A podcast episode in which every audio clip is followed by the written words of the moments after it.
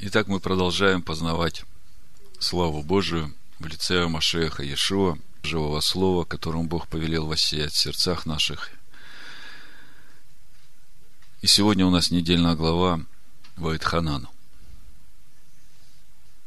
В прошлый шаббат мы уже говорили о том, чем особенно книга Дварим, книга Второзакония, и какое свидетельство Бог нам дает через Моисея и через эту книгу, давая нам образец, как свидетельство, подражание пути, который прошел Моисей, о котором написано в послании евреям, одиннадцатой главе, двадцать четвёртый стих. «Верою Моисей, пришед в возраст, отказался называться сыном дочери фараоновой, и лучше захотел страдать с народом Божиим, нежели иметь временное греховное наслаждение. И поношение Машеха почел большим для себя богатством, нежели египетские сокровища, ибо он взирал на воздаяние». Как я уже говорил, сегодня первый шаббат после девятого ава, и иудейская традиция называет этот шаббат суббота утешения, шаббат Нахаму. И в этот шаббат читают автору, это Исаия, сороковая глава, с первого стиха. И я прочитаю несколько строк, в общем-то, прочитаем всю эту автору в течение сегодняшнего нашего разговора. А проповедь я назвал так: «О Боге и Его народе». И разбирая сегодняшнюю недельную главу, мы коснемся таких, казалось бы, простых вопросов, но которые сегодня так трудно понять из-за того, что много искажений допущено в Писаниях Нового Завета. И люди, которые строят свою веру только на Писаниях Нового Завета, они доверяют тому, что написано, и из этого строится то основание веры, на котором они стоят. И мне хочется сегодня ответить на простые вопросы и показать некоторые места в Новом Завете, которые нуждаются в дополнительном разъяснении и понимании, но которые сегодня приводят многих людей, не имеющих в основании своей веры Торы Моисея, в заблуждение. Вопросы очень простые. Кто такой Господь? А кто такой Бог? Потому что в Писаниях Господь — это Тетраграмматон, а Бог — это Элохим.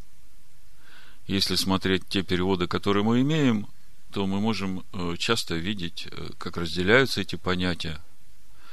Ну вот, к примеру, первое Коринфянам восемь шесть, давайте откроем. Написано: «Но у нас один Бог Отец, из которого все, и мы для Него. И один Господь, Иисус Христос, которым все, и мы им». И вот человек читает, говорит: ну вот, один Бог и один Господь. То есть, любой здравый человек, прочитав этот стих, может уже сделать вывод, что есть Бог и есть Господь. И Бог — это Отец, а Господь — это Иисус Христос. То есть, я сейчас хочу показать, что вопросы, которые мы сегодня будем обсуждать, хотя они, на первый взгляд, кажутся такими простыми и детскими, но они простые и детские для тех, которые выросли в иудейской вере. А если в основании нет Торы Моисея, как я уже говорил, эти вопросы становятся очень сложными и непонятными. Вот в Евангелии от Иоанна, в двадцатой главе, ну, с двадцать шестого стиха. «После восьми дней опять были в доме ученики его, и Фома с ними. И пришел Йешуа, когда двери были заперты, стал посреди них и сказал: мир вам. Потом говорит Фоме: подай перст твой сюда и посмотри руки мои, подай руку твою и вложи в ребра мои, и не будь неверующим, но верующим». То есть, Йешуа стоит перед ним, говорит: потрогай меня, все пощупай руками, и будь верующим. И Фома, значит, попробовал, пощупал, и говорит в ответ ему: Господь мой и Бог мой. Помню, было время, когда один человек очень сильно на меня обиделся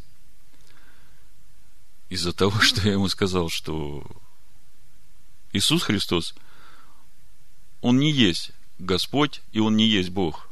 Он есть Сын Бога. И вот если смотреть даже эту двадцатую главу, чуть выше и чуть ниже, то об этом же здесь написано. Вот смотрите, в семнадцатом стихе Йешуа говорит: «Не прикасайся ко мне, ибо я еще не вошел к отцу моему. А иди к братьям моим». Йешуа воскресший говорит: «Иди к братьям моим», да? Йешуа воскресший говорит: «Я восхожу к отцу моему». Отец – это Бог? Да. «Иди к братьям моим и скажи им: восхожу к отцу моему и к отцу вашему, к Богу моему и к Богу вашему». А тут Фома говорит: «Господь мой и Бог мой». Да? Что говорит Фома? Если нет иудейского понимания, однозначно Иисус Христос Господь, как нам десять лет подряд Кеннет Копленд пытался это вложить в каждой передаче, в начале и в конце, да? И тут написано: Иисус Христос Господь, и Он Бог. И человек, который читает Новый Завет, представьте, скажи ему, что Иисус Христос не Господь и не Бог, что Он Сын Бога. Он наполнится таким праведным гневом и за своего Господа встанет в защиту. И я не хочу здесь сказать что-то против Сына Божьего, который есть образ Бога невидимого. Я хочу здесь сказать о другом. Есть несоответствие.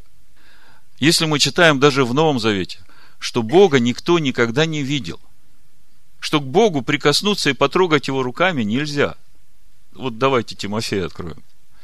первое Тимофея, шестая глава, да? Ну, с одиннадцатого стиха буду читать. «Ты же, человек Божий, убегай сего, а преуспевай в правде, благочестии, вере, любви, терпении, кротости.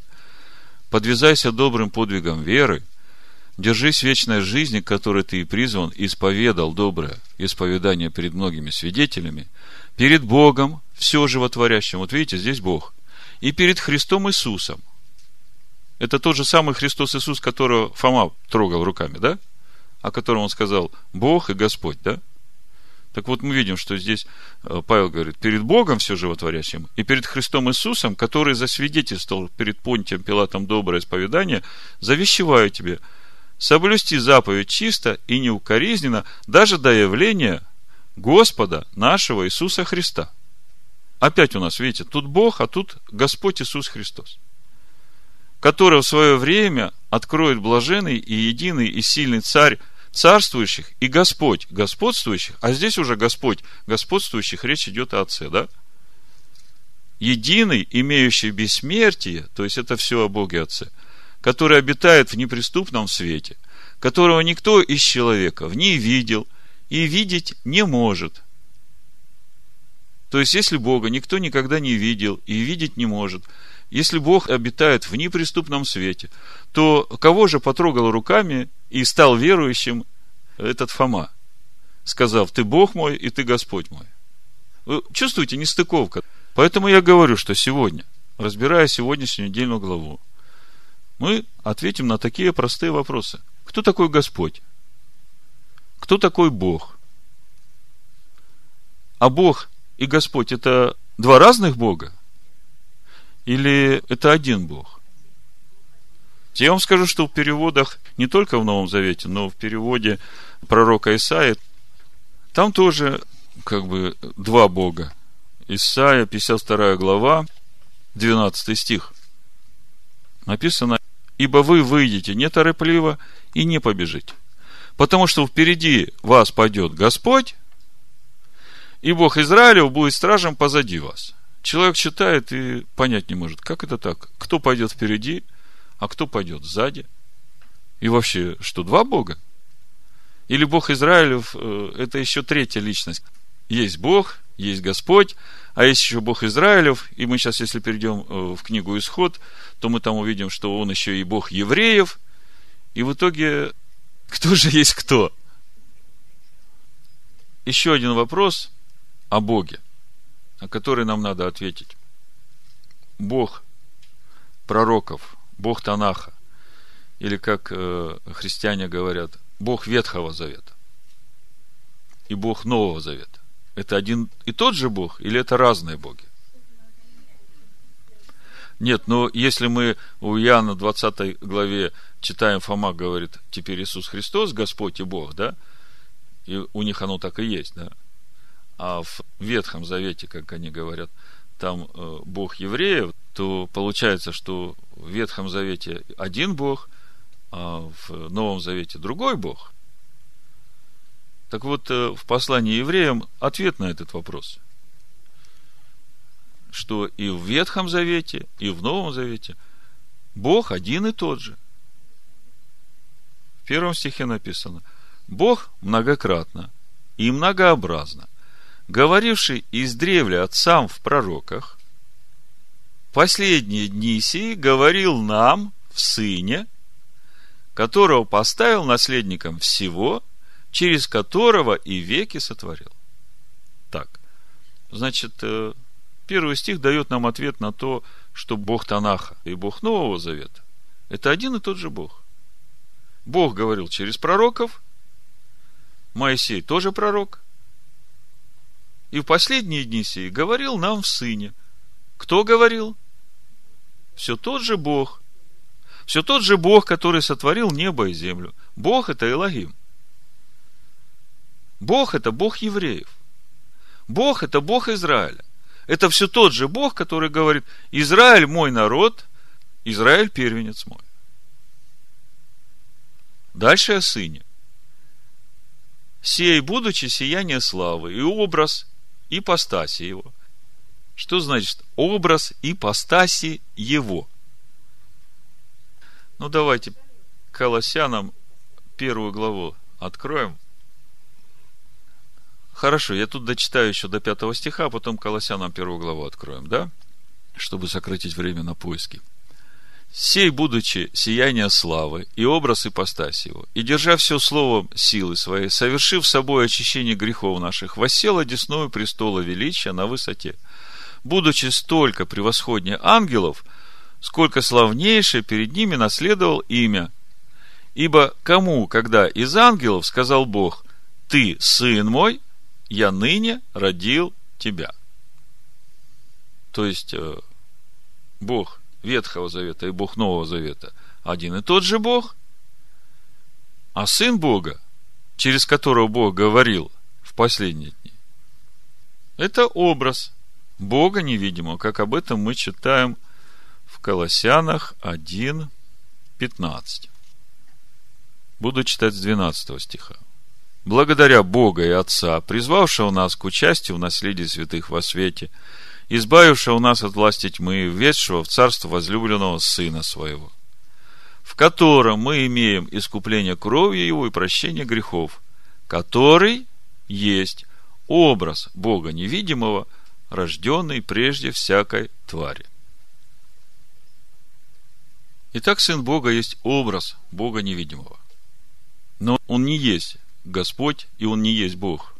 Он есть Сын Бога, рожденный прежде всякой твари. Ну, хорошо. Значит, сегодня мы будем говорить о Боге и о Его народе. Ну, несколько слов о Его народе тоже. Опять же, до того, как в Деянии тринадцатой главе... Давайте откроем Деяние тринадцатую главу. Павел не сказал эти слова, проблемы с идентификацией его народа не было. Пару месяцев назад я по телевизору слушал богослужение в Домском соборе, трансляция прямая шла. И, значит, выходит женщина и читает этот отрывок. Знаете, как в лютеранской церкви проходит служение? Просто читается отрывок, и потом все молятся. И вот читается отрывок. Деяния тринадцатая глава. Апостол Павел проповедует.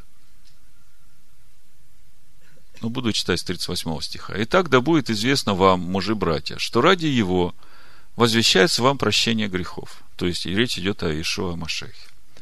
«И во всем, в чем вы не могли оправдаться законом Моисеевым, оправдывается им всякий верующий. Берегите же, чтобы не пришло на вас сказанного у пророков. Смотрите, презрители, подивитесь и исчезните, ибо я делаю дело во дни ваши, дело, которому не поверили бы вы, если бы кто рассказывал вам. При выходе их из иудейской синагоги язычники просили их говорить о том же и в следующую субботу. То есть, мы видим, что Павел проповедует в иудейской синагоге, язычники тоже там присутствуют. То есть, это не просто язычники, это уже язычники, которые боящиеся Бога, которые готовятся войти в общество израильское через обрезание. Когда же собрание было распущено, то многие иудеи, иудеи, подчеркиваю, чтители Бога, обращенные из язычников, последовали за Павлом и Варнавою, которые, беседуя с ним, убеждали их пребывать в благодати Божией. То есть, много иудеев последовало от проповеди Павла. В следующую субботу почти весь город собрался слушать Слово Божие. Но иудеи, увидевши народ, исполнились зависти и, противоречия злословия, сопротивлялись тому, что говорил Павел.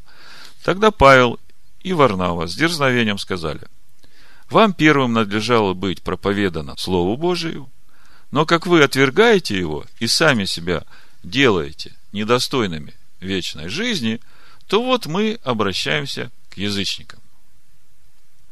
И тут, значит, эта женщина, которая вышла читать это слово, останавливается, и начинается молитва благодарения. «Господи, мы благодарим Тебя за то, что Ты отверг иудеев и избрал нас, язычников». То есть, до того, как Павел начал служение, я хочу сказать еще раз мысль: с идентификацией народа Божьего проблемы не было. Все понимали, что народ Божий – это Израиль. Это все потомки Якова. То есть, мы сегодня будем говорить о Боге и Его народе. И наша задача сегодня – понять вообще, что же происходит в течение этих шести тысяч лет, что Бог делает, какой Бог делает, кто является Его народом, и чем же все в конечном итоге закончится. Ну, чтобы еще немножко, как бы, мест Писания добавить к этим темам, которые мы будем разбирать, давайте Исход откроем сначала пятую главу, прочитаем с первого стиха. «После всего Моисей и Аарон пришли к фараону и сказали: так говорит Господь, Бог Израилев». Смотрите, вот когда мы читаем в Торе, пророках, мы постоянно видим Господь, Бог, да? Или просто Господь, или просто Бог. Здесь мы видим вместе: так говорит Господь, Бог Израилев, отпусти народ мой, чтобы он совершил мне праздник в пустыне. Но фараон сказал: кто такой Господь, чтобы я послушался голоса его и отпустил Израиля? Я не знаю Господа, и Израиля не отпущу. Они сказали: Бог евреев призвал нас. Отпусти нас в пустыню на три дня пути принести жертву Господу Богу нашему, чтобы Он не поразил нас язвой или мечом. То есть, вот из этих трех стихов мы уже видим, что есть Господь, и Он же Бог Израилев, и Он же Бог евреев, и этот Господь, Бог Израилев, Бог евреев, говорит о своем народе, что у него есть народ, и это евреи, это потомки Якова, и Бог называет этот народ моим народом. Чуть раньше, в третьей главе книги Исход, в десятом стихе: «Итак, пойди, я пошлю тебя», это Бог говорит Моисею, «к фараону, и выведи из Египта народ мой, сынов Израилевых». Видите, да? То есть, проблемы нет с идентификацией его народа. То есть, Писание однозначно говорит, что народ Бога – это сыны Израиля. То же самое, четвертая глава книги Исход, двадцать второй стих: «И скажи фараону, так говорит Господь, Израиль есть сын мой, первенец мой». А когда смотришь Деяния, тринадцатую главу, сорок шестой стих, Павел говорит: но как вы отвергаете его и сами себя делаете недостойными вечной жизни, то вот мы обращаемся к язычникам.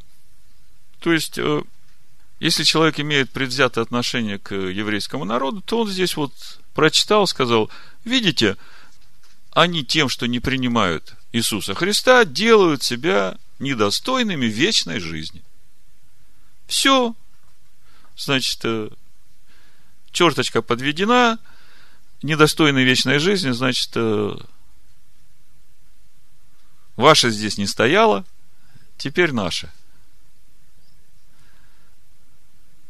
Но дальше-то написано, смотрите, ибо так заповедал нам Господь, я положил тебя во свет язычникам, чтобы ты был во спасение до края земли. И когда посмотришь вот это ибо и что написано дальше, и вернешься к оригиналу того, а где это говорится, а это Исаия сорок девятая глава, то тогда увидишь всю картину того, что происходит. Более того, так как вы, еще раз возвращаюсь, сорок шестой стих тринадцатой главы, но как вы отвергаете его, Машеха Йешуа, но отвергаете в послании римлянам в одиннадцатой главе, апостол Павел говорит, почему отвергают? одиннадцатый стих, одиннадцатая глава послания римлянам.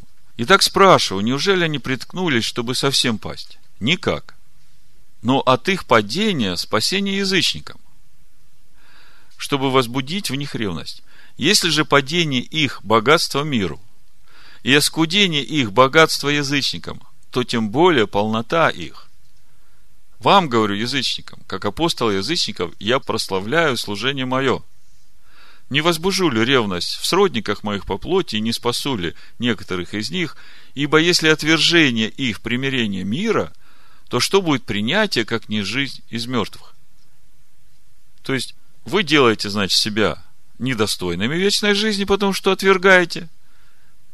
Павел говорит. И тут же говорит, они отвергают это ради того, чтобы Бог примирил с собой весь мир.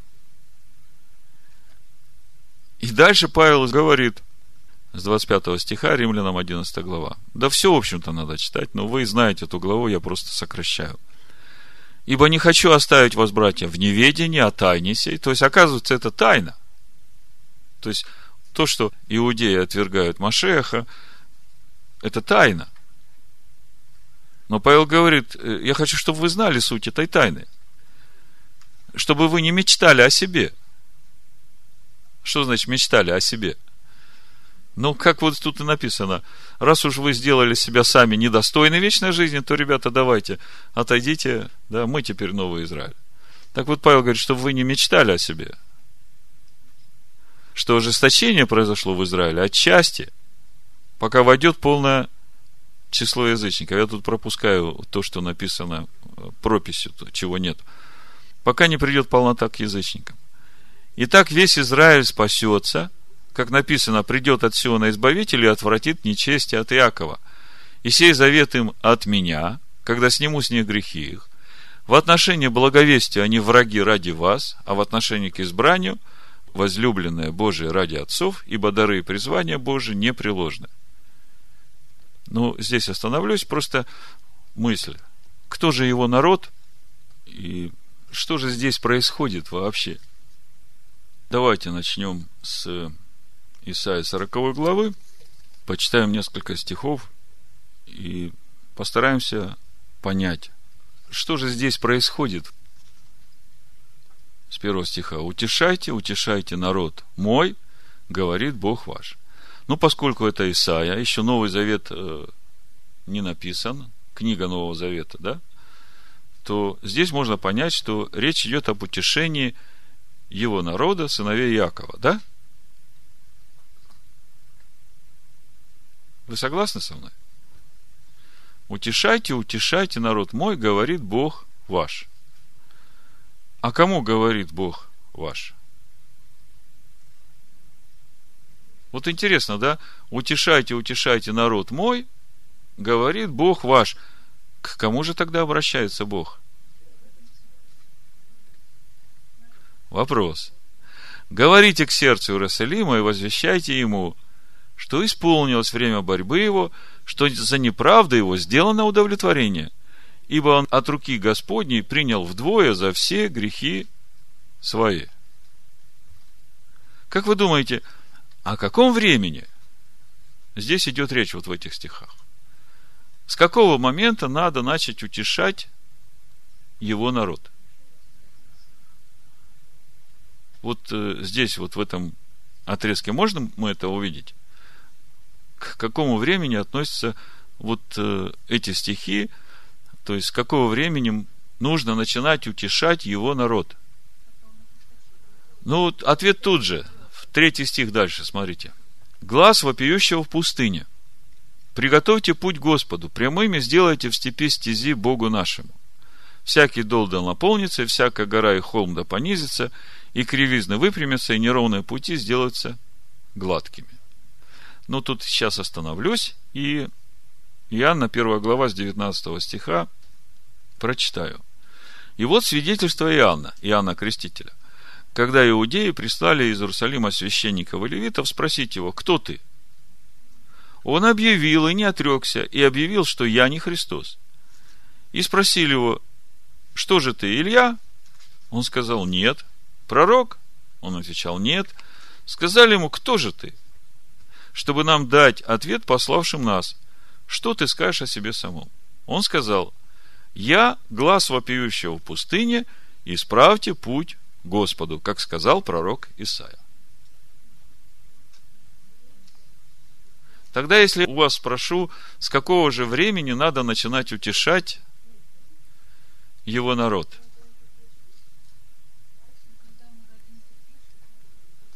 Ну, проще. Если Иоанн Креститель говорит, что я вот этот стих, глас вопиющего в пустыне, а в контексте этого стиха Бог говорит: утешайте народ мой, говорите к сердцу Иерусалима и возвещайте, что исполнилось время борьбы его. То есть приход Машеха в этот мир уже связан был с тем моментом, когда время борьбы его народа исполнилось. То есть за все грехи свои он уже получил. А теперь вот смотрите, пятый стих. Очень интересный стих. В нашем синодальном переводе написано: «И явится слава Господня, и узрит всякая плоть спасение Божие». Сразу скажу, спасение Божие в оригинале нету вообще. То есть «и явится слава Господня, и узрит всякая плоть» – это синодальный перевод. Новый перевод Международного библейского общества дает такой перевод: «И откроется слава Господня, и все люди вместе увидят ее». Меня вот это сразу заинтересовало. «Явится» или «откроется»? Я начал смотреть по Стронгу значение этого слова. «Явится», да? Номер по Стронгу – это пятнадцать сорок. Слово «венегла». Непростое по своему смыслу. Первое значение – обнажаться, открываться, являться. Второе значение – уходить, удаляться. Третье – идти в изгнание. Одно и то же слово имеет три значения. Как вы думаете, случайно это слово стоит здесь? Еще раз. «И явится слава Господня, и узрит всякая плоть». Другое значение значит: «и откроется слава Господня». То есть было время, когда она явилась, будет время, когда она откроется, и будет время, когда она будет в изгнании. И когда начинаешь смотреть на всю историю его народа, то вот эти три значения этого глагола, они начинают нам объяснять суть всего происходящего.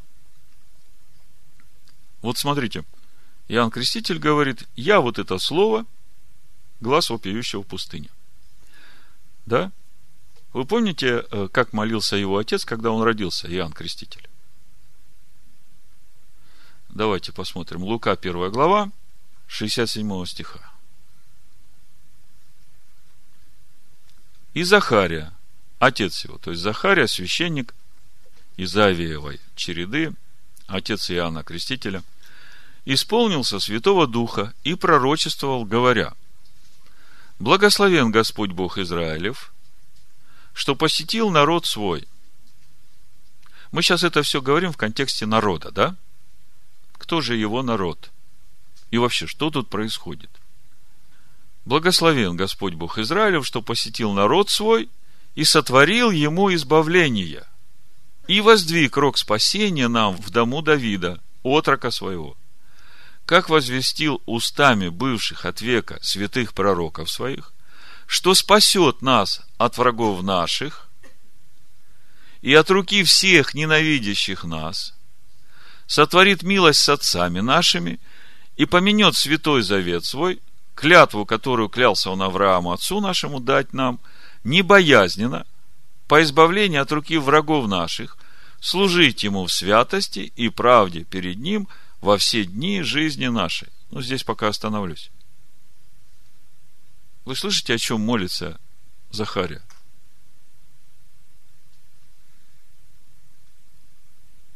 Захария молится о том, что еще только должно прийти в жизнь его народа. Захария молится о своем сыне, о Иоанне Крестителе, и говорит: «И ты, младенец, наречешься пророком Всевышнего, ибо предыдешь пред лицом Господа приготовить пути ему, дать уразумение народу его, спасение в прощении грехов их, по благоутробному милосердию Бога нашего, которым посетил нас восток свыше, просветить сидящих во тьме и тени смертной, направить ноги наши на путь мира». То есть Захария, как бы видя Иоанна Крестителя и понимая, что Иоанн Креститель, сын его, приготовит путь Господу. Иоанн Креститель говорит: «Я, голос вопиющего в пустыне, приготовьте путь Господу», да? И Захария Святым Духом молится и говорит, что ну, наконец-то пришло избавление к его народу, наконец-то его народ будет безбоязненно служить Всевышнему, живя по его законам, заповедям в своей земле. И вдруг раз, совсем не то, чего так ждал народ Израиля. И вот когда читаешь сороковую главу Исаии, явится, уйдет в изгнание, откроется. Начинаешь понимать, что отец Иоанна Крестителя, говоривший Святым Духом, он не знал о той тайне, он не знал, каким образом будет происходить вот это вот служение, спасение народов до края земли. В Деяниях в третьей главе апостол Петр говорит, семнадцатый стих: «Впрочем, я знаю, братья, что вы, как и начальники ваши, сделали это по неведению». Речь идет о распятии Йешуа Машеха. «Бог же, как предвозвестил устами всех своих пророков пострадать Машеху, так и исполнил. Итак, покайтесь и обратитесь, чтобы загладились грехи ваши, да придут времена отрады от лица Господа, и да пошлет Он предназначенного вам Йешуа Машеха». И в двадцать первом стихе Петр говорит такие слова: «Которого небо должно было принять до времен совершения всего, что говорил Бог устами всех святых своих пророков от века».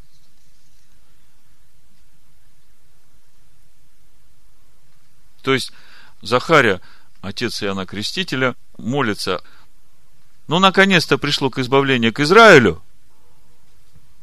Иоанн Креститель исполняет свое служение, через это служение Йешуа Машех начинает свое служение.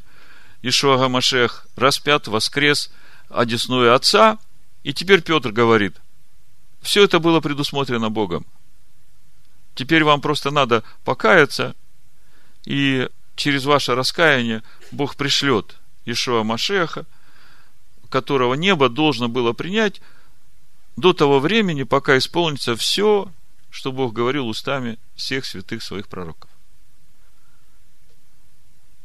Отец Иоанна Крестителя ожидает, что это сейчас начнется, молится Духом Святым. Апостол Петр говорит: есть определенное время, в течение которого должно что-то еще исполниться. А апостол Павел говорит: это тайна. Они враги к благовестию, чтобы язычников спасать. Но его народ остается его народом, как он был до прихода Машеха, как он есть во время прихода Машеха, как он есть после воскресения Йешуа Машеха, и таким же он будет, когда Йешуа Машех придет обратно. Осталось понять, какое же место тогда во всем этом процессе занимают язычники. Но апостол Павел тут в одиннадцатой главе Римлянам, я уже читать не буду, вы прекрасно знаете. Он говорит, что язычники, они должны отсечься от дикой маслины и привиться к этой природной маслине, которая есть Израиль. Отсечься от дикой маслины, это что значит? Это то же самое, что сделал Авраам. Выйти из земли своей, из дома отца своего, из народа своего, от всех своих традиций народа своего, от всех богов народа своего, отсечься от дикой маслины и прийти к Богу Израилю и привиться к этой природной маслине. То есть прийти к Богу евреев. Это Павел так говорит. Если посмотреть у пророка Иеремии в двенадцатой главе, очень простая схема вхождения любого народа в народ Бога. четырнадцатого стиха, пророк Иеремия, двенадцатая глава. Написано: «Так говорит Господь обо всех злых моих соседях, нападающих на удел, который я дал в наследие народу моему Израилю. Вот я исторгну их из земли их, и дом Иудин исторгну из среды их». То есть Бог говорит о всех злых соседях, которые нападают на Израиль.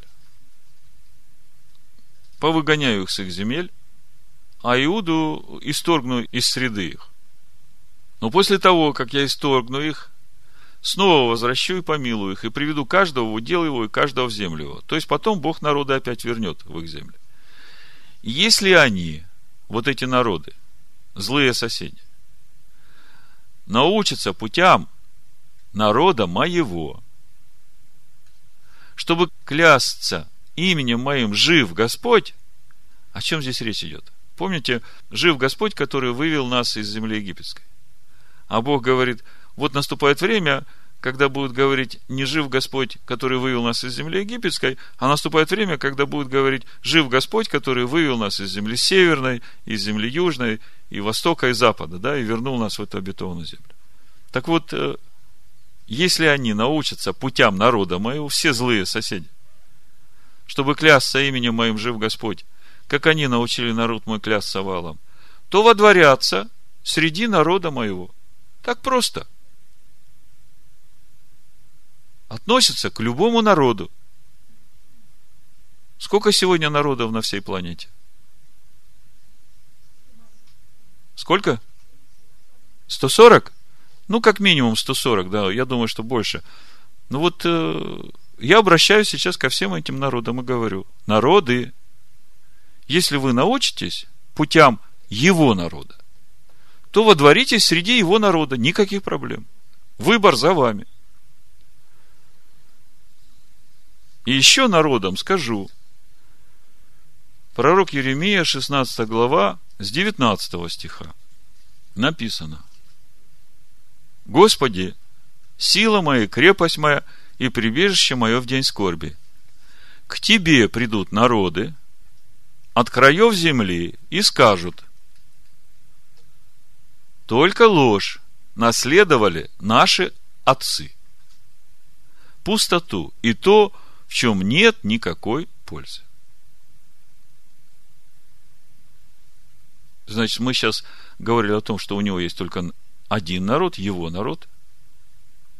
И Бог говорит: если народы научатся путям моего народа, то водворятся среди моего народа. Народы, я думаю, что это близко уже время, скоро придут и скажут: только ложь наследовали наши отцы, пустоту и то, в чем никакой нет пользы. Ну вот, как бы мы положили начало нашему разговору. Напомню название проповеди: о Боге и его народе. И давайте теперь начнем читать сегодняшнюю недельную главу, и в ней мы найдем ответы на все эти вопросы. И о Боге, и о его народе. Второзаконие, четвёртая глава, будем читать с первого стиха. «Итак, Израиль, слушай постановления и законы, которые я научаю вас исполнять, дабы вы были живы и пошли и наследовали ту землю, которую Господь Бог отцов ваших дает вам. Не прибавляйте к тому, что я заповедую вам, и не убавляйте от того. Не прибавляйте к тому, и не убавляйте от того». Знакомы вам эти слова? если посмотреть книгу Откровения в конце, об этом же самом говорит апостол Иоанн. То есть и прибавить плохо, и убавить тоже плохо. Соблюдайте заповеди Господа Бога вашего, которые я вам заповедаю. Глаза ваши видели все, что сделал Господь с Ваал-Фегором.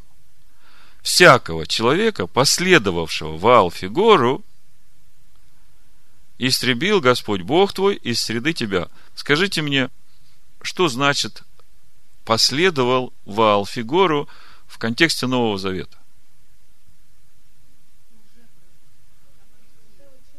Мы говорили о обучении Валаама, которое есть в церкви, который учит есть идоложертвенное, любодействовать. Суть есть идоложертвенное — это вот то обилие языческих праздников, которое сегодня есть в христианстве. Мы говорили о ненависти к Израилю, об отвержении Израиля, о желании власти, о желании обогащаться. Это все такой яркий букет валаамовского учения. Так вот, всякого человека, последовавшего Ваал-Фегору, истребил Господь Бог твой из среды тебя. А вы, прилепившиеся к Господу Богу вашему, живы все доныне.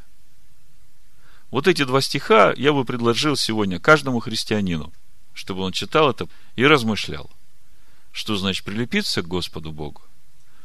И что значит последовавшего Ваал-Фегору истребил Господь Бог твой из среды тебя? Это еще не произошло, но это уже близко будет. Когда откроются суды Божии, тогда будет истреблен всякий, прилепившийся к Ваал-Фегору. А вы, прилепившиеся к Господу Богу вашему, живы все доныне. Вот я научил вас постановлением и законом, как повелел мне Господь Бог мой, дабы вы так поступали в той земле, в которую вы вступаете, чтобы овладеть ею. Итак, храните и исполняйте их, ибо в этом мудрость ваша и разум ваш пред глазами народов. Вот здесь вот мы начинаем видеть разницу народов и его народа. Итак, храните и исполняйте их, все заповеди и повеления и уставы Бога, не прибавляя к этому и не убавляя. Ибо в этом мудрость ваша и разум ваш пред глазами народов, которые, услышав о всех сих постановлениях, скажут: только этот великий народ есть народ мудрый и разумный. Помните Иеремию, двенадцатую главу? Если научатся путям народа моего, водворятся среди народа моего. Итак, храните и исполняйте их, ибо в этом мудрость ваша и разум ваш пред глазами народов, которые, услышав о всех сих постановлениях, скажут: только этот великий народ есть народ мудрый и разумный. Ибо есть ли какой великий народ, которому боги его были бы столь близки, как близок к нам Господь Бог наш, когда не призовем его? И есть ли какой великий народ, у которого были бы такие справедливые постановления и законы, как весь закон сей, который я предлагаю вам сегодня? Пока все понятно. Здесь мы видим, что есть один народ, это Израиль, это его народ. И есть народы. И его народ отличается именно тем, что имеет законы, постановления и заповеди, и уставы от Бога. И он хранит все это, не прибавляя и не убавляя. И это делает и возвеличивает его в глазах всех народов. Потому что, когда человек живет этим, Бог, сотворивший небо и землю, близок к этому человеку во всякое время. Только берегись и тщательно храни душу твою, чтобы тебе не забыть тех дел, которые видели глаза твои, и чтобы они не выходили из сердца твоего во все дни жизни твоей. И поведай о них сынам твоим и сынам сынов твоих. О том дне, когда ты стоял пред Господом Богом твоим при Хориве, и когда сказал Господь мне: собери ко мне народ, и я возвещу им слова мои, из которых они научатся бояться меня во все дни жизни своей на земле, и научат сыновей своих. Вы приблизились и стали под горою, а гора горела огнем до самых небес, и была тьма, облако и мрак. И говорил Господь к вам из среды огня. Глаз слов его вы слышали, но образа не видели, а только глаз. И объявил он вам завет свой, который повелел вам исполнять десятисловие, и написал его на двух каменных скрижалях. И повелел мне Господь в то время научить вас постановлениям и законам, дабы вы исполняли их в той земле, в которую вы входите, чтобы овладеть ею. Твердо держите в душах ваших, что вы не видели никакого образа в тот день, когда говорил к вам Господь на Хориве из среды огня, дабы вы не развратились и не сделали себе изваяний, изображений какого-либо кумира, представляющих мужчину или женщину и так далее. То есть, в тот день, когда Господь говорил к своему народу десять заповедей из среды огня, никакого образа ни один из шестисот тысяч вышедших не видел, а только слышали голос. И поэтому Бог говорит: вы это должны помнить и рассказывать своим детям и детям детей, чтобы, не дай Бог, кто-нибудь из ваших потомков не развратился и не сделал себе какой-нибудь образ, которому начал бы поклоняться и молиться. Значит, никакого образа не видели, руками никого потрогать нельзя было, и это все Господь. Немножко пропущу, с тридцать второго стиха читаю дальше. «Ибо спроси у времен прежних, бывших прежде тебя, с того дня, в который сотворил Бог человека на земле, и от края неба до края неба, бывало ли такое что-нибудь, как сие великое дело, или слыхано ли подобное сему? Слышал ли какой народ глаз Бога, говорящего из среды огня, и остался жив, как слышал ты?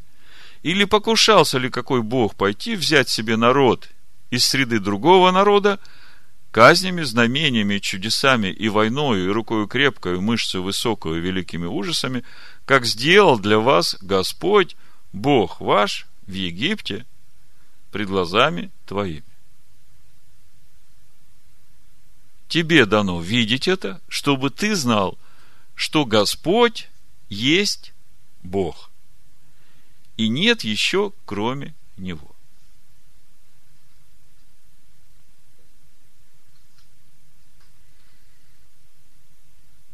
Моисей говорит: ты должен понимать и помнить, и этому учить своих детей, что с того времени, как Бог сотворил человека, до сегодняшнего дня в мире не было такого чуда, чтобы какой-либо Бог взял один народ, вывел из среды другого, еще тех наказал.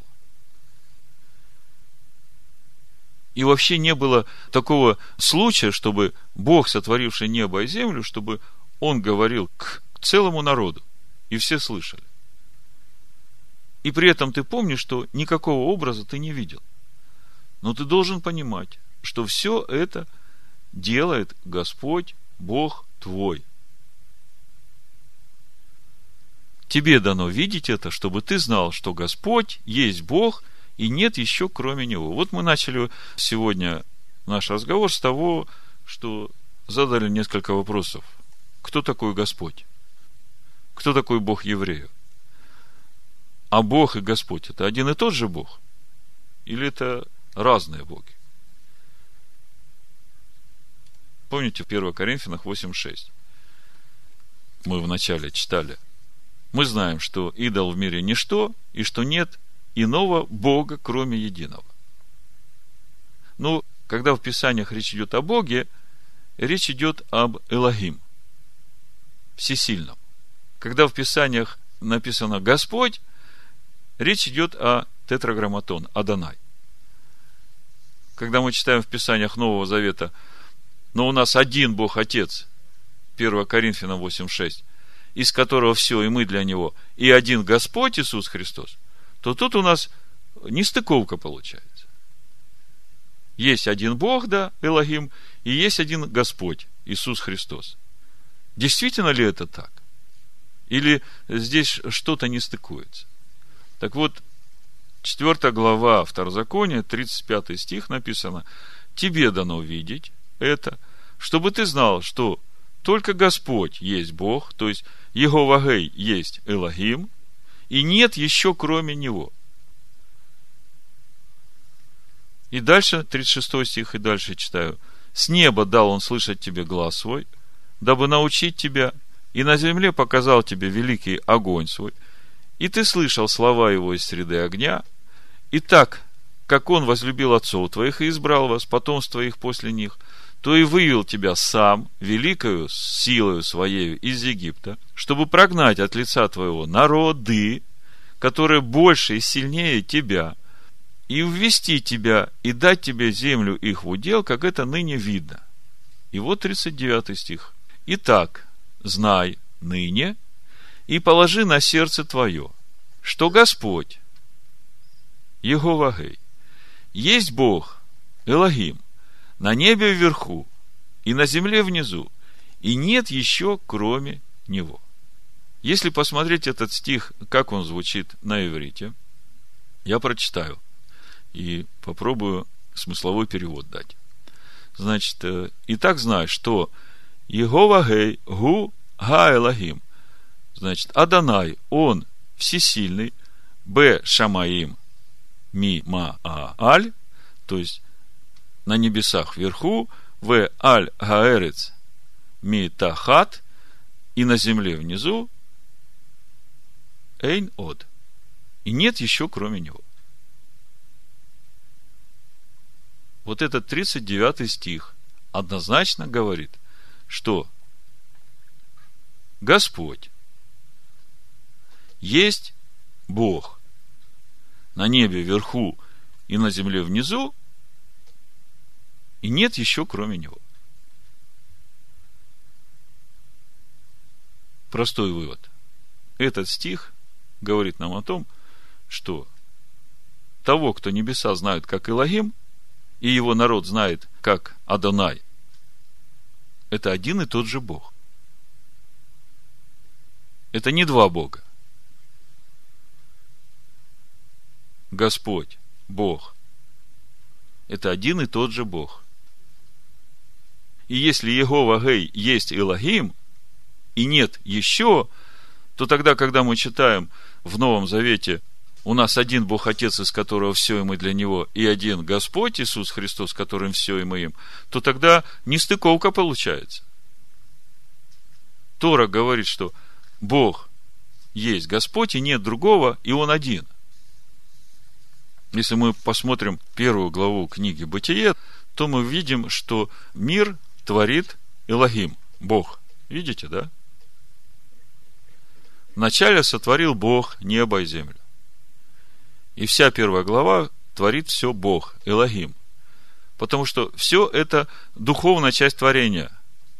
А дальше вторая глава, это все начинает реализовываться уже в материальном виде. И здесь мы видим, что всесильный небес, он здесь проявляет себя как Адонай, Тетраграмматон, по отношению к своему творению.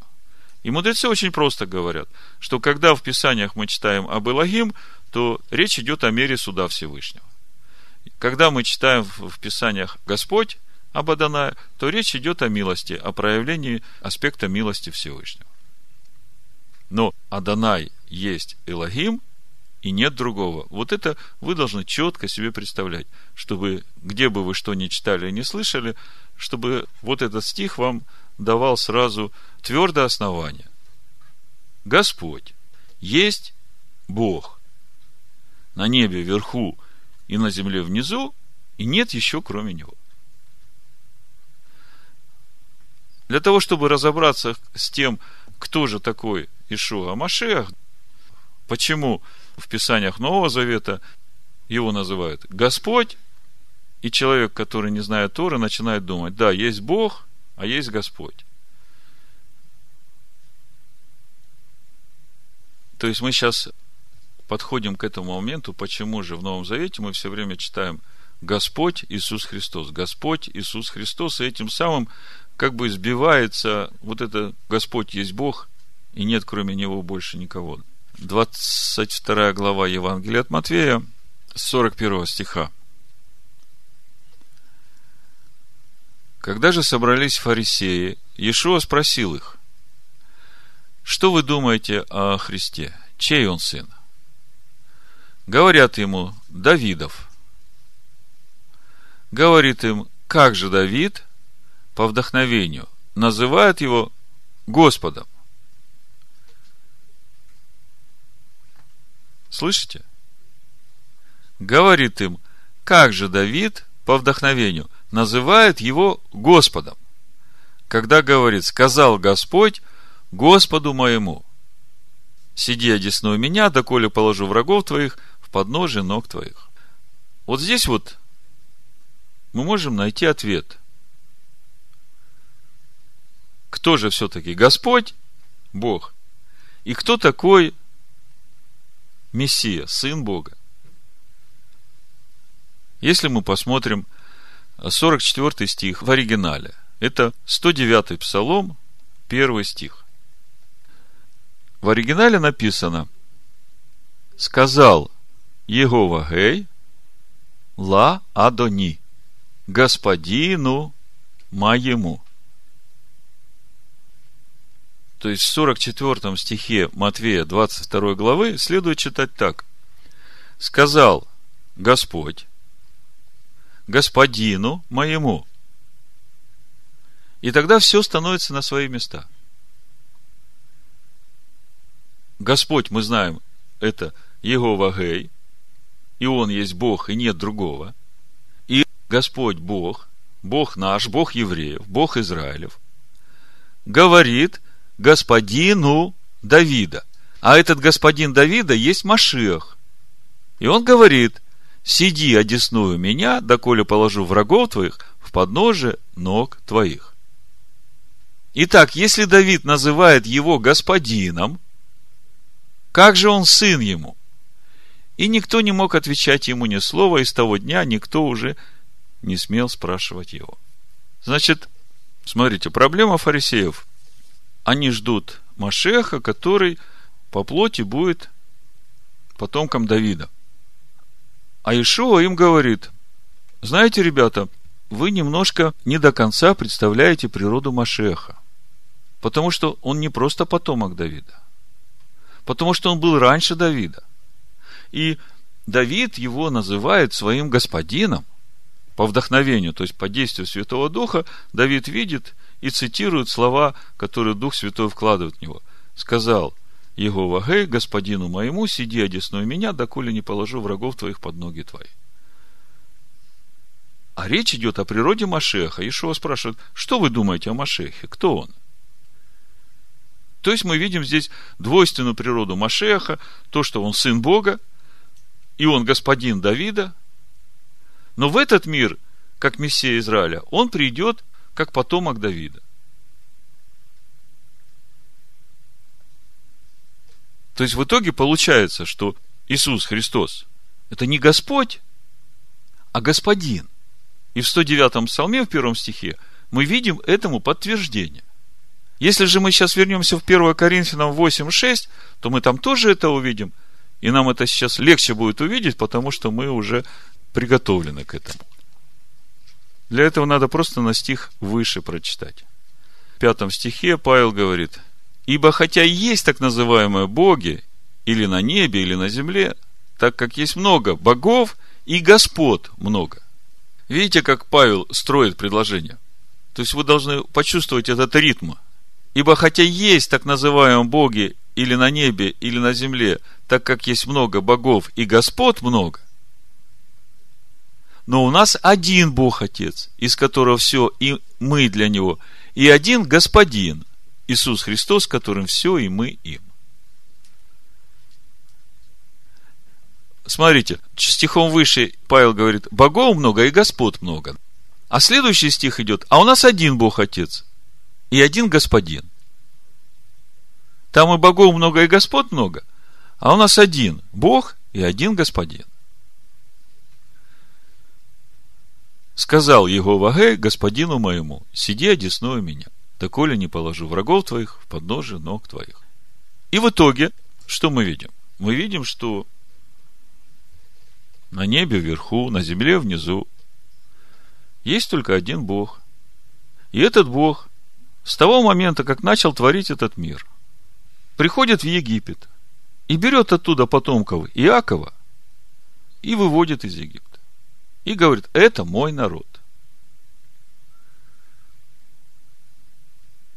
И что же с этим народом происходит на протяжении всей этой истории? Сороковая глава Исаия говорит: утешайте мой народ. Утешайте мой народ с того момента, как Иоанн Креститель уже начал свое служение. И отец Иоанна Крестителя говорит: ну, наконец-то, наконец-то я увидел это избавление, которое мы так долго ждали, что вот мы теперь начнем служить Богу безбоязненно. Но, увы, оказывается, еще есть тайна. Тайна ожесточения Израиля ради спасения язычников. И как бы на время действия этой тайны вот это ожидание Захария, отца пророка Иоанна Крестителя, откладывается. И вот теперь мы все это вместе сложим. Я просто прочитаю вам несколько пророчеств из пророка Исаии и пророка Иеремии. И в конце концов у нас выстроится вся картина, что Бог делает на протяжении всех этих шести тысяч лет. И это нужно сегодня для всех людей, искренне ищущих Бога. Потому что я понимаю, что вот если смотреть латышскую Библию и все остальные Библии, которые сделаны в переводе с Вульгаты, то там вот эти знания, о которых я сегодня вам говорю, они простые, вы их знаете. Но там совершенно невозможно их получить оттуда. И поэтому человек совершенно уверен, читая Писание, он же верит этому как Слову Божьему, он говорит: вот же написано, что Иисус Господь, вот сестра говорит, вот же написано Иисус Господь, как же тут по-другому прочитаешь? Так вот, я сегодня хотел вам показать, что Господь есть Бог, и Он один, нет другого. Он один. А у Него есть Сын, который раскрывает нам славу и образ Бога, через которого мы познаем этого Бога.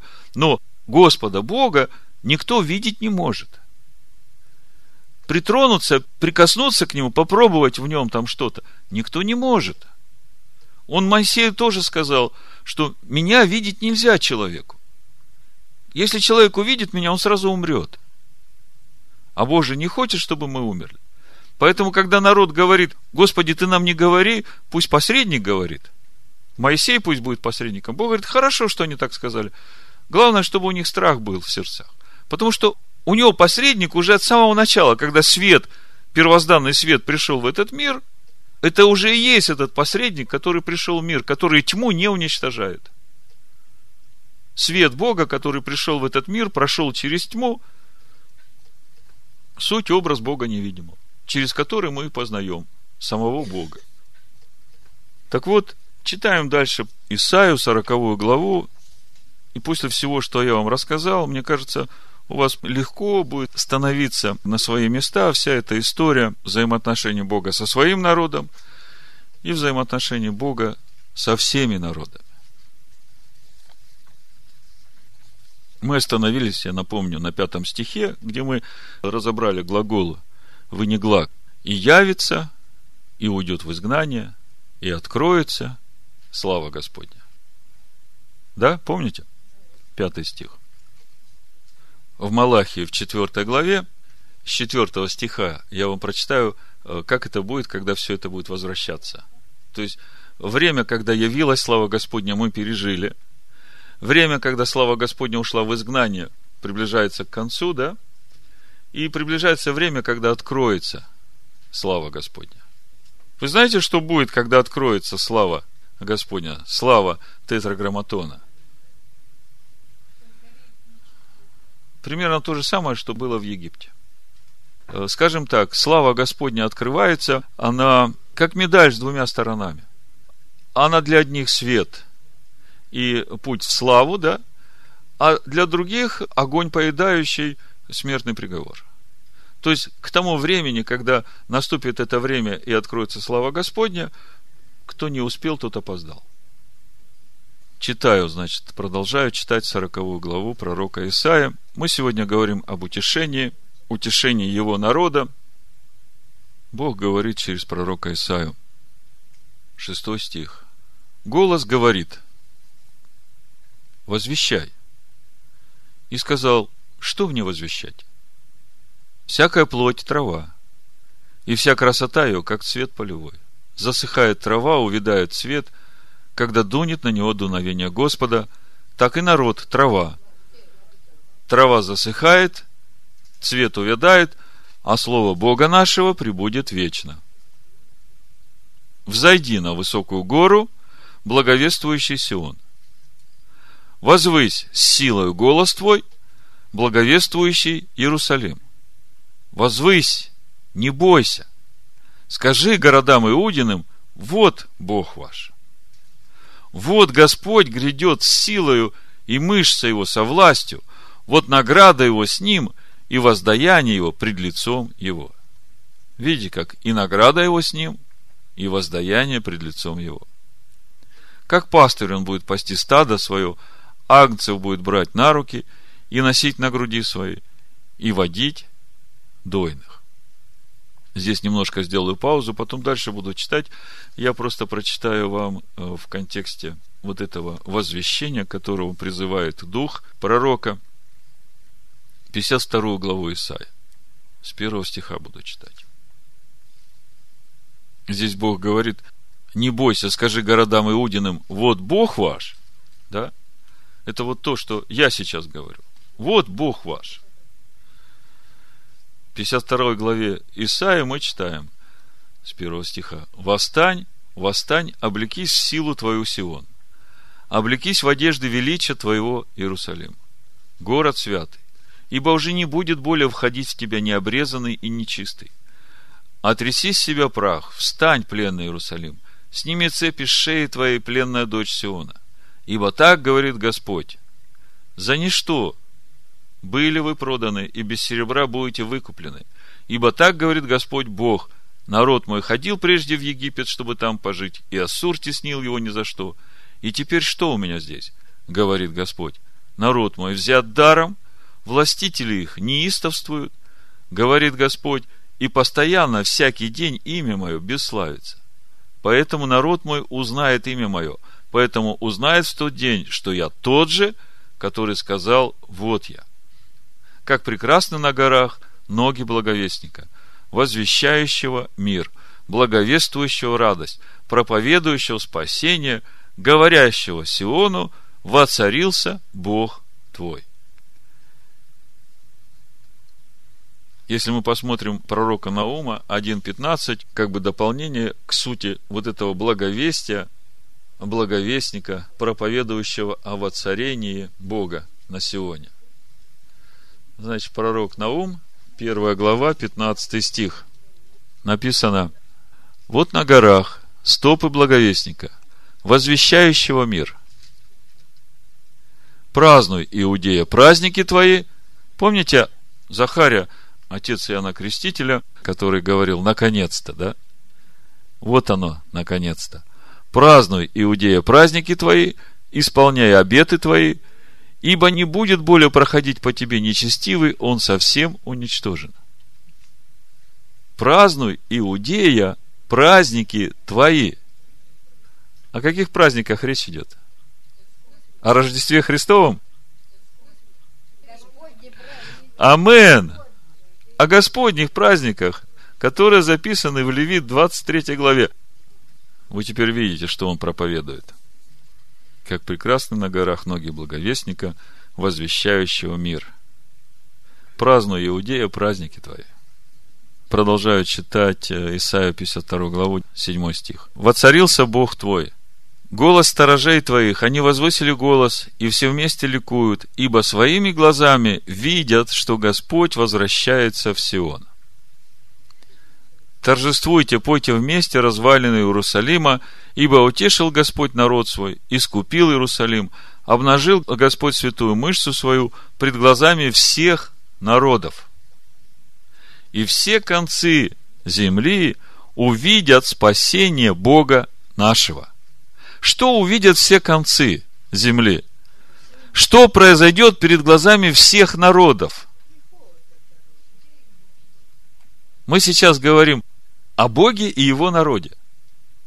И мы говорим о том, что народов много, у Него народ один. Мы сейчас говорим о том, что любой народ может войти в Его народ, если научится путям Его народа. И вот теперь, смотрите, мы читаем. Господь обнажил святую мышцу свою пред глазами всех народов, и все концы земли увидят спасение Бога нашего. Идите, идите, выходите оттуда, не касайтесь нечистого, выходите из среды его, очистите себя, носящие сосуды Господни. Ибо вы выйдете неторопливо и не побежите, потому что впереди вас пойдет Господь, и Бог Израилев будет стражем позади вас. На самом деле написано: потому что пойдет впереди вас Иегова Гей и соберет к себе Элохим Израиля. Это дословный перевод.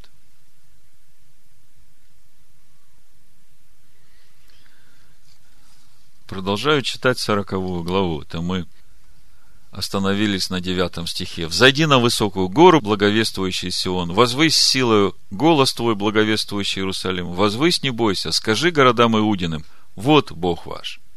Вот Господь Бог грядет с силою, и мышца его со властью, вот награда его с ним, и воздаяние его пред лицом его. Как пастырь он будет пасти стадо свое, ангцев будет брать на руки и носить на груди своей, и водить дойных. Кто исчерпал воды горстью своей, и пядью измерил небеса, и вместил в меру прах земли, и взвесил на весах горы, и на чашах весовых холмы? Кто уразумел дух Господа, и был советником у него, и учил его? С кем советуется он, и кто вразумляет его, и наставляет его на путь правды, и учит знанию, и указывает ему путь мудрости? Вот народы, как капля из ведра, и считается, как пылинка на весах. Вот острова, как порошинку поднимает он. И Ливана недостаточно для жертвенного огня, и животных на нем для всесожжения. Все народы перед ним, как ничто. Менее ничтожества и пустоты считаются у него». Как бы это обидно не звучало для всех народов, но перед Богом Израилевым, перед Богом евреев, все народы, как ничто. Менее ничтожество и пустоты считаются у него. Почему? Народы придут и скажут: отцы наши наследовали пустоту, в чем нет никакой пользы. Только его народ есть народ мудрый. И он мудрый, потому что вот эти законы, заповеди, постановления, которым Моисей научает сейчас нас, вот это действительно то, что нужно каждому человеку. В прошлый раз я хотел прочитать тридцатую главу пророка Иеремии. Я думаю, что сейчас как раз самое время об этом прочитать, потому что это вот к этому месту, как продолжение этой мысли. Иеремия, тридцатая глава. Буду читать с первого стиха. Написано: «Слово, которое было к Иеремии от Господа. Так говорит Господь, Бог Израилев: напиши себе все слова, которые я говорил тебе в книгу. Ибо вот наступают дни, говорит Господь, когда я возвращу из плена народ мой, Израиля и Иуду». Уже этот стих третий говорит о том, что все, что будет здесь написано, речь идет о последнем возвращении. Потому что из Вавилона был возвращен только Иуда, помните? А здесь пророк говорит: наступают дни, когда я возвращу из плена народ мой, Израиля и Иуду, говорит Господь, и приведу их опять в ту землю, которую дал отцам их, и они будут владеть ею. То есть вот здесь начинается то, о чем, в общем-то, в свое время молился отец Иоанна Крестителя Захария, священник. Помните? Который говорил, ну вот, наконец-то мы будем безбоязненно служить в земле своей и исполнять обеты свои. И вот те слова, которые сказал Господь об Израиле и Иуде. Так сказал Господь. Голос смятения и ужаса слышимы, а не мира. Спросите и рассудите, рождает ли мужчина? Почему же я вижу у каждого мужчины руки на чреслах его, как у женщины в родах, и лица у всех бледные? О горе! Велик тот день, не было подобного ему. Это бедственное время для Якова, но он будет спасен от него. И будет в тот день, говорит Господь Саваоф, сокрушу ярмо его, которое на вые твои, и узы твои разорву, и не будут уже служить чужеземцам, но будут служить Господу Богу своему и Давиду, царю своему, которого я восстановлю им. И ты, раб мой, Иаков, не бойся. То есть мы читаем сейчас о том, что вот-вот начнет происходить. Не бойся и не страшись, Израиль, ибо вот я спасу тебя из далекой страны и племя твое из земли пленения их, и возвратится Иаков, и будет жить спокойно и мирно, и никто не будет устрашать его. Ибо я с тобой, говорит Господь, чтобы спасать тебя. Я совершенно истреблю все народы, среди которых рассеял тебя, а тебя не истреблю. Вас не пугает этот стих? Я совершенно истреблю все народы, среди которых рассеял тебя, а тебя не истреблю. Скажите, почему так строго? Помните, что Бог говорит о всех злых соседях, обижающих его народ? Иеремия. Какая глава это была? двенадцатая. Если народы научатся путям народа моего, то водворятся среди народа моего, и тогда они уже не будут народами. Они будут народом его, и вот этот стих не относится к ним. А если не научатся, тогда что будет? Совершенно истреблю все народы, среди которых рассеял тебя, а тебя не истреблю. Вот о чем следует сегодня подумать всем народам, среди которых по сей день живут сыновья Иакова. А тебя не истреблю, я буду наказывать тебя в мире, но не наказанным не оставлю тебя. Ибо так говорит Господь, рана твоя не исцельна, язва твоя жестока. Никто не заботится о деле твоем, чтобы заживить рану твою. Целебного врачества нет для тебя, все друзья твои забыли тебя, не ищут тебя, ибо поразила я тебя ударами неприятельскими, жестоким наказанием за множество беззаконий твоих, потому что грехи твои умножились. Теперь я опять возвращаюсь в Исаию, сороковую главу, продолжаю читать. С двадцать пятого стиха. «Кому же вы уподобите меня и с кем сравните, говорит святый? Поднимите глаза ваши на высоту небес и посмотрите, кто сотворил их, кто выводит воинство их счетом. Он всех их называет по имени, по множеству могущества и великой силе у него ничто не выбывает. Как же говоришь ты, Иаков, и высказываешь, Израиль, путь мой сокрыт от Господа, и дело мое забыто у Бога моего». То есть, после всего, что пришло в жизнь сыновей Иакова, с тех пор, как Евангелие стало распространяться среди язычников, после Холокоста у сыновей Иакова совсем руки опустились. Они просто думают, что Господь о них забыл. А Бог им говорит, не думай, что я забыл о вас. Разве ты не знаешь, разве ты не слышал, что вечный Господь Бог, сотворивший концы земли, не утомляется и не изнемогает, разум его не следим. Он дает утомленному силу, и изнемогшему дарует крепость. Утомляются юноши и ослабевают, и молодые люди падают, а надеющиеся на Господа обновятся в силе, поднимут крылья, как орлы, потекут и не устанут, пойдут и не утомятся. В сегодняшней недельной главе Маше предсказывал, когда будете в горе и постигнут вас в конце дней все эти события, то если вы вернетесь к Ашему, своему Богу, и будете слушать его голоса, Ибо Ашем, ваш Бог, является милостивым Богом. Он не покинет вас, не уничтожит и не забудет о завете с вашими праотцами, которым он поклялся в этом. Мудрецы говорят.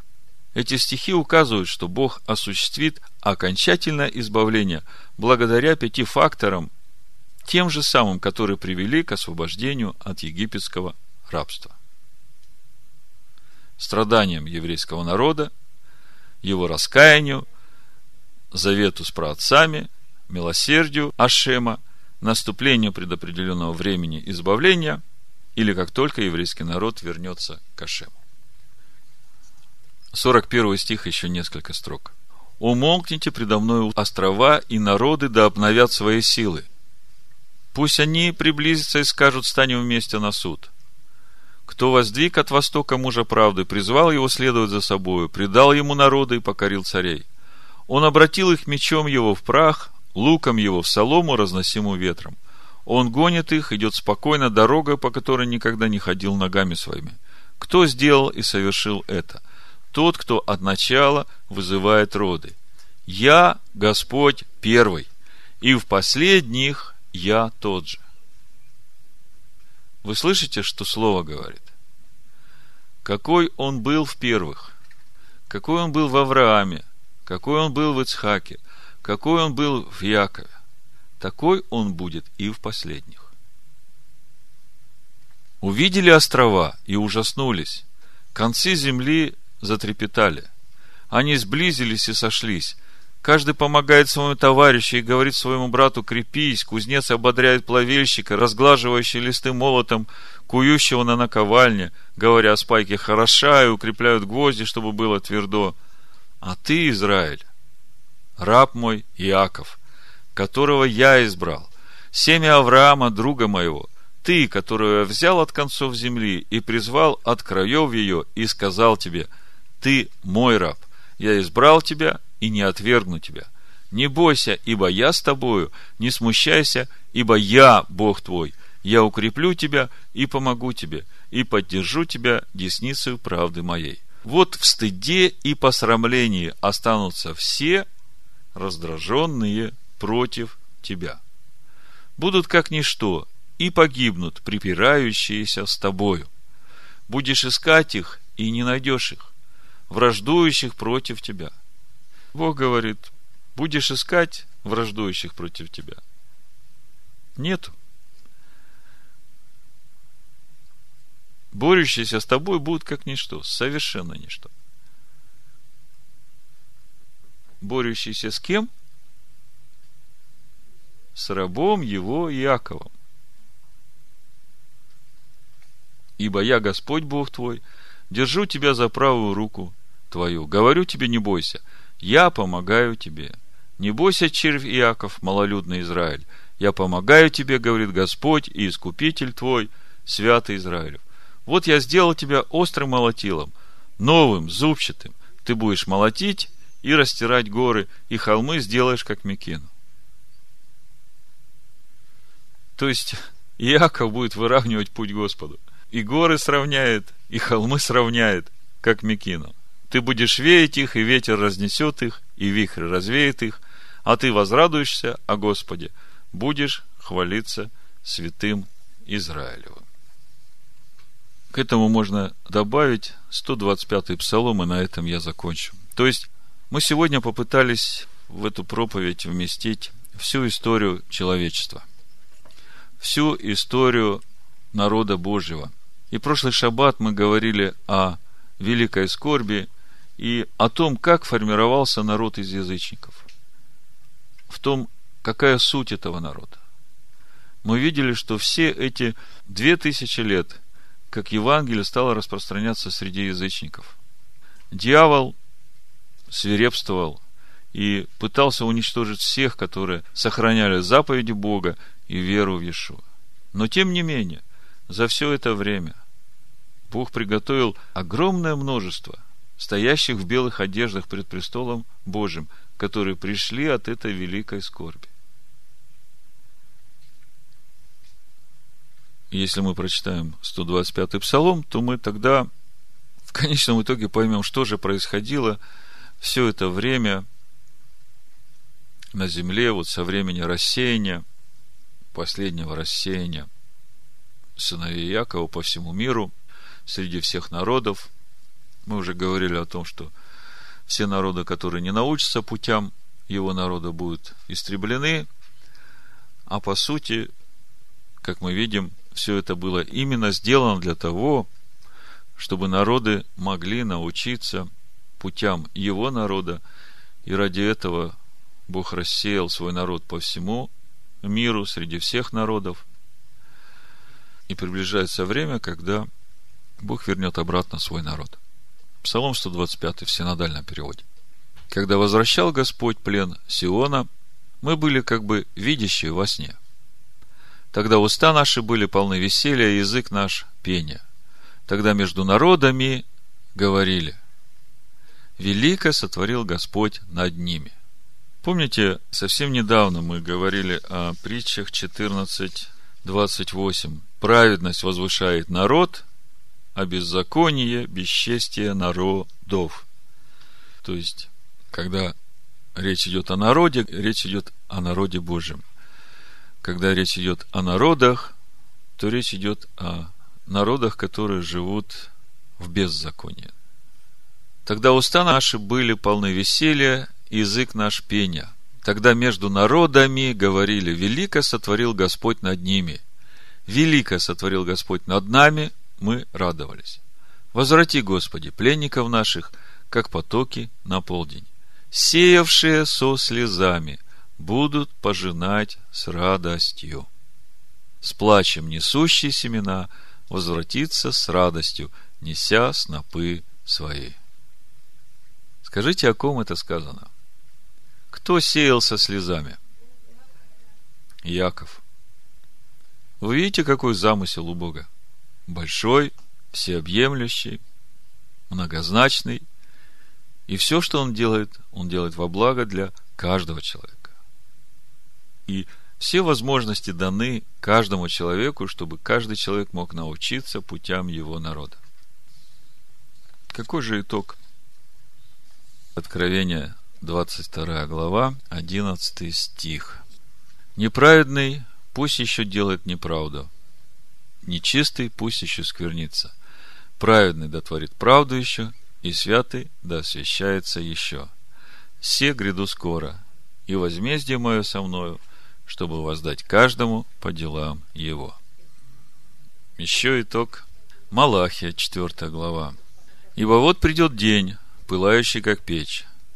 Тогда все надменные, поступающие нечестиво, будут как солома, и попалит их грядущий день, говорит Господь Саваоф, так что не оставит у них ни корня, ни ветвей. А для вас, благоговеющие пред именем моим, взойдет солнце правды, и исцеление в лучах его, и вы выйдете и взыграете, как тельцы упитанные. И будете попирать нечестивых, ибо они будут прахом под стопами ног ваших в тот день, который я соделаю, говорит Господь Саваоф. Помните закон Моисея, раба моего, который я заповедал ему на Хориве для всего Израиля, равно как и правила, и уставы. Вот я пошлю к вам Илию, пророка, пред наступлением Дня Господня, великого и страшного. И он обратит сердца отцов к детям и сердца детей к отцам их, чтобы я пришед не поразил земли проклятием. Какой же итог всему? Все просто. Второзаконие, четвёртая глава, тридцать пятый стих. Тебе дано видеть это, чтобы ты знал, что только Господь есть Бог, и нет еще кроме Него. Да благословит вас Всевышний во имя Машеха Йешуа. Аминь.